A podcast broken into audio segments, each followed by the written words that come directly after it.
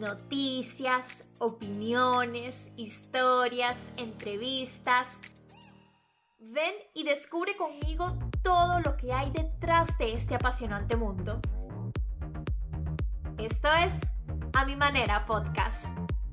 Hola, hola, feliz viernes. Aquí estoy para contarles qué es noticia hoy y qué fue noticia esta semana. Información en minutos, así que vamos a comenzar de una vez. En la NBA, los Celtics informaron este jueves que suspendieron a su técnico para la temporada 2022-2023 por violar las reglas internas de la franquicia.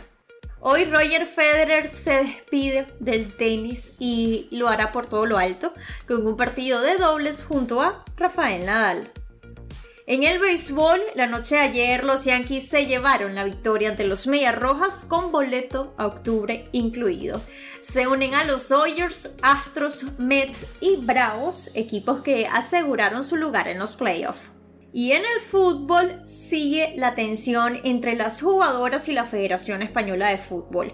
Hoy los futbolistas negaron haber renunciado a la selección ni haber pedido el cese del entrenador y alarmas en el Barcelona. Ronald Araujo salió solo 40 segundos después de haber iniciado el partido amistoso entre Irán y Uruguay por molestias musculares. Lo más viral en las redes sociales. Solo llevaba horas en nuestra nueva casa con mi familia. Estaba cocinando hasta que de repente sonó el timbre. Abrí y era Carlo Ancelotti. Se sentó en la mesa, comió con nosotros y conoció a mi familia. Ningún entrenador había hecho algo así por mí. Antonio Rudiger sobre el técnico italiano. Fotografías de Federer, Nadal, Djokovic y Murray antes del torneo fueron virales durante la semana. 66 Grand Slam en una sola foto, comentaban todos en las redes sociales. Quiero participar en este mundial y también en la Eurocopa de 2024. Lo digo ya. Con esas contundentes palabras sorprendió esta semana Cristiano Ronaldo. Datos curiosos. Leo tweet de Juan Pablo Varsky. La FIFA pondrá información táctica y técnica a disposición de los jugadores durante el Mundial. A través de una aplicación, los deportistas tendrán acceso a datos de rendimiento luego de cada partido. Faltan 58 días para Qatar 2022. Vámonos con béisbol porque 43.123 aficionados asistieron ayer al Yankee Stadium para ponerse de pie y sacar sus celulares en cada turno al bate de Aaron Judge. Y aunque el Run 61 no llegó, su equipo ganó y aseguró su pase a la postemporada. Y sí, otra victoria ante Boston, un equipo que estuvo a dos victorias de llegar a la Serie Mundial en 2021 y que hoy se encuentra en el último lugar de su división. ESPN escribió, desde fallas en el cuerpo de lanzadores, pasando por lesiones, mala estructuración del equipo, así como decisiones tardías o cuestionables, los Red Sox han sido un completo desastre. Leo en MLB.com que Otani respondió ante la pregunta si él creía que estaba teniendo una mejor temporada que la del 2021. El japonés fue cauteloso en su respuesta, pero al final indicó que él piensa que ha sido mejor este año.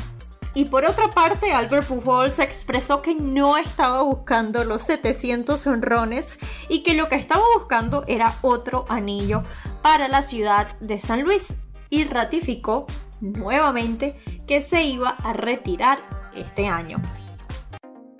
En otras noticias, Julio Rodríguez tuvo que abandonar el juego ante los Atléticos debido a rigidez en la espalda baja, mismo problema que lo obligó a perderse tres juegos durante la serie anterior. Para los venezolanos voy a destacar a Luis Arraez, quien estaba batallando por el título de bateo en las grandes ligas. De lograrlo, sería el sexto venezolano que gana el título de bateo y sería el título de bateo número 11 para Venezuela. MLB nos recuerda que Miguel Cabrera ha ganado 4 y José Altuve 3, seguidos por Andrés Galarraga, Magli Ordóñez y Carlos González con uno cada uno.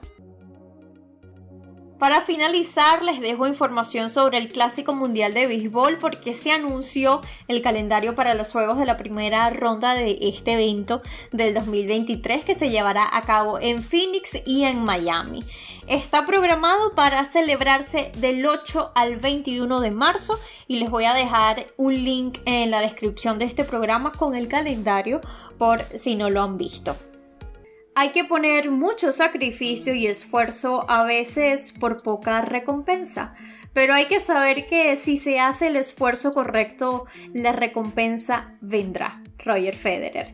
Gracias por escucharme. Esto fue A Mi Manera Podcast.